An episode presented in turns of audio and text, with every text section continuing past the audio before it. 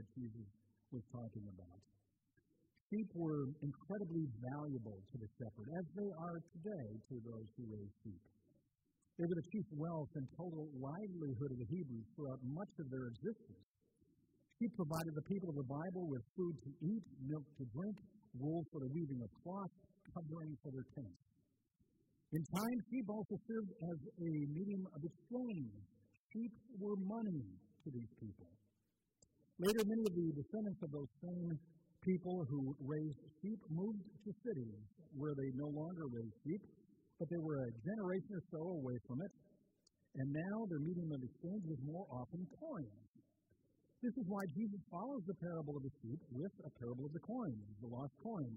He covers the waterfront to make sure that there is no mistaking his meaning. So you don't quite grasp what it means to lose a sheep? How about if you lost money? Would that bother you? Yes, now I have your attention.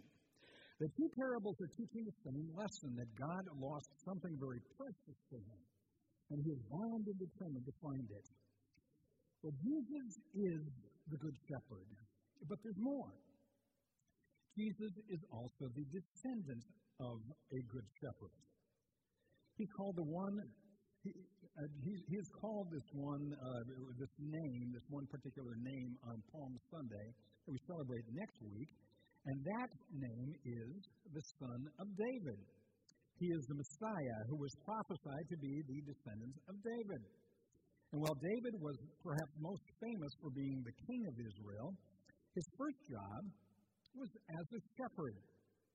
And it was that job that gave him the qualifications for everything that followed, especially the event that David became very famous for as well, which is his battle with the giant Goliath.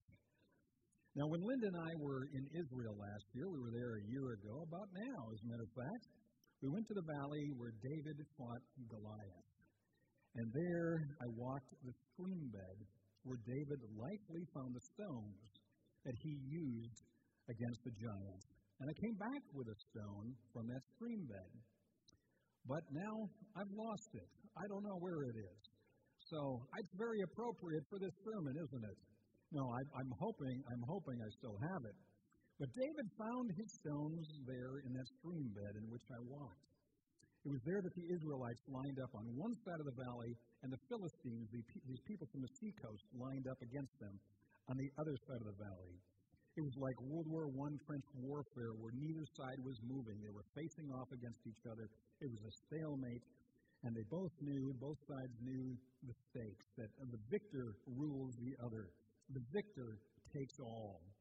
So the Philistines, the people who lived along the seacoast, sent out their champion to take on the champion of the Israelites, to call someone out, anyone out who would come and face this champion to settle this thing once and for all, mano a mano. Our champion wins, they said, and you serve us. Your champion wins, and we serve you. And so it went day in and day out, with the giant Goliath shouting insults to the Israelites, and no one, no one in the Israelite camp responding, daring to come out and face what would certainly be their death. That is, until David showed up with a lunch, carrying lunch for his brothers.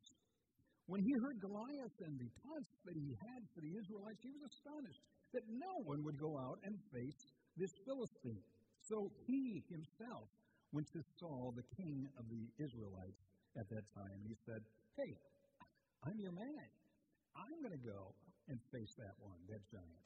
But Saul wisely wanted to know more. David was applying for the job of giant killer.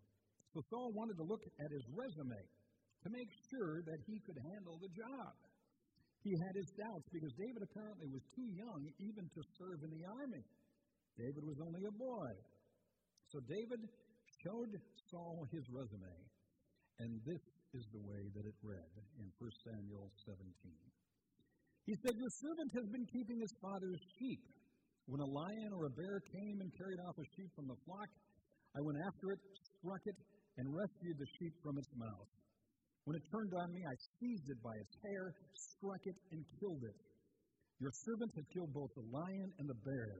This uncircumcised Philistine will be like one of them. because he has defied the armies of the living God. The Lord who delivered me from the paw of the lion and the paw of the bear will deliver me from the hand of this Philistine. Well, Saul, Saul was convinced by David's resume that this was the guy for the job. And you've got to hand it to Saul. A lot of other guys may not have seen in David what Saul saw. After all, if David goes out there and loses, the Israelites lose, and they wind up serving the Philistines. But Saul, Saul saw something in David. What did he see? Saul, Saul saw a good shepherd, one who cared so much for the sheep that he would put his own life at risk for the sheep. A lion or bear could kill a man as well as a sheep. But David was willing to exchange his life for the sheep's life. He dared care that much for the sheep. David demonstrated the heart that was needed to be a champion for the sheep, the skills that were needed to defeat a dangerous enemy, and the faith in God that was needed to defeat whatever came his way. So Saul did what every testosterone laden, testosterone laden alpha male would do. He loaded up David with armor and all kinds of fun stuff like that. But David said, Man, this isn't me. I got to be me. And he went out there to face the giant with what worked for him his sling, a few stones, his faith, and the heart of a good shepherd who was going to save the sheep in the Israelite army, who were, by the way, cowering behind him at this point, barely daring to look and see what happened next. When Goliath saw who the Israelites sent to fight him, he could barely, hardly believe his eyes. 1 Samuel 17, he said to David, Am I a dog that you come at me with sticks? And the Philistine cursed David by his gods. Come here, he said, and I'll give your flesh to the birds of the air and the beasts of the field. The Israelite soldiers crouched a, a little bit lower behind their fortifications, barely daring to see what would happen next to David. But what David says next puts that inspiring speech that Mel Gibson gives in the movie Braveheart. Remember that movie? I mean, great, great movie, this inspiring speech before these Scotsmen charge off into battle. And uh, yet, this speech beats that one that David gives, in, in beginning with verse 45.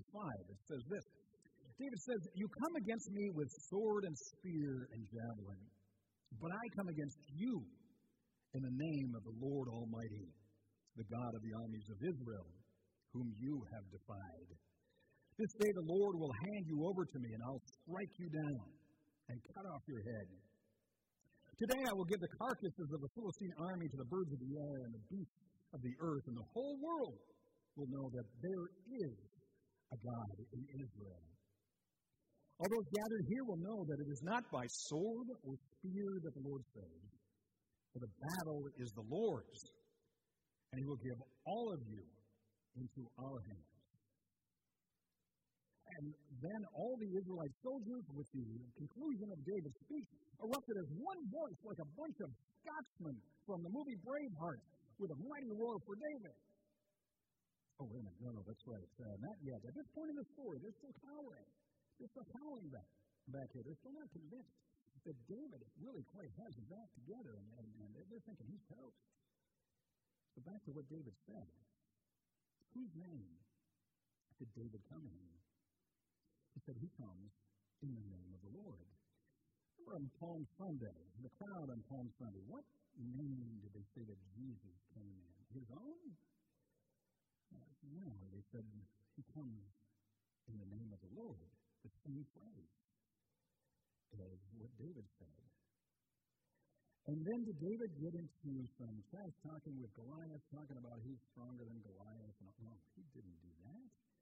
David just told him how a boy with sticks can possibly take down a giant by saying, All those gathered here will know that it is not by sword or spear that the Lord saves, but the battle is the Lord's. And then David took a stone from the stream on he stood in, in Israel. He whipped his sling over his head, and he let the sling go. And the stone flew and went straight into the giant's forehead and buried itself there. And the giant fell backward. The earth shook, and David ran ran to the giant, and he took his sword, the giant's own sword, and cut off his head, knocking him uh, uh completely out of the battle. And now both sides knew who won. Knew. Now, somebody cued the Israelite soldiers. So now the Israelite soldiers erupt as one voice, like a bunch of Scotsmen with a mighty roar for David. And in that, David showed what it meant to be a good shepherd to his sheep. Oh, that's right. There's, there's one other thing I forgot to mention that the sheep were used for by the Israelites. One very important thing. Oh, we can't, would not be a discussion of this without this. The Israelites used sheep for sacrifice. They were used as what was called a sin offering and a guilt offering to God to take away the sin and the guilt of the people who wandered away from God. But now, with these sticks, or really beams, that form this cross outside Jerusalem, the Good Shepherd, the Good Shepherd of the sheep, Jesus, takes your place, the sheep. The shepherd takes the place of the sheep as a sacrifice for sin and for guilt. He puts himself in the path of the lion and the bear and the giant. He exchanges his life for yours. For The lost sheep he dearly loves, the one treasured by him. He is the good shepherd who lays down his life for you because he loves you. And in the process, he cuts off the head of the giant who has pinned you down and robs you of your freedom. He is the one who pays that price to allow you to come to God. When you recognize that it is you who have wandered off, then know that this is the time to come to the Good Shepherd because God loves you. He loves you dearly. And then you can know that whatever it is that you are facing in these weirdest of days, that you, that you can face them because you are not alone. You have a champion. You belong to the Good Shepherd, the one who loves you, the one who treasures you. For it is not by sword or spear that the Lord saves, for the battle is the Lord's trust in Him today. Let's pray.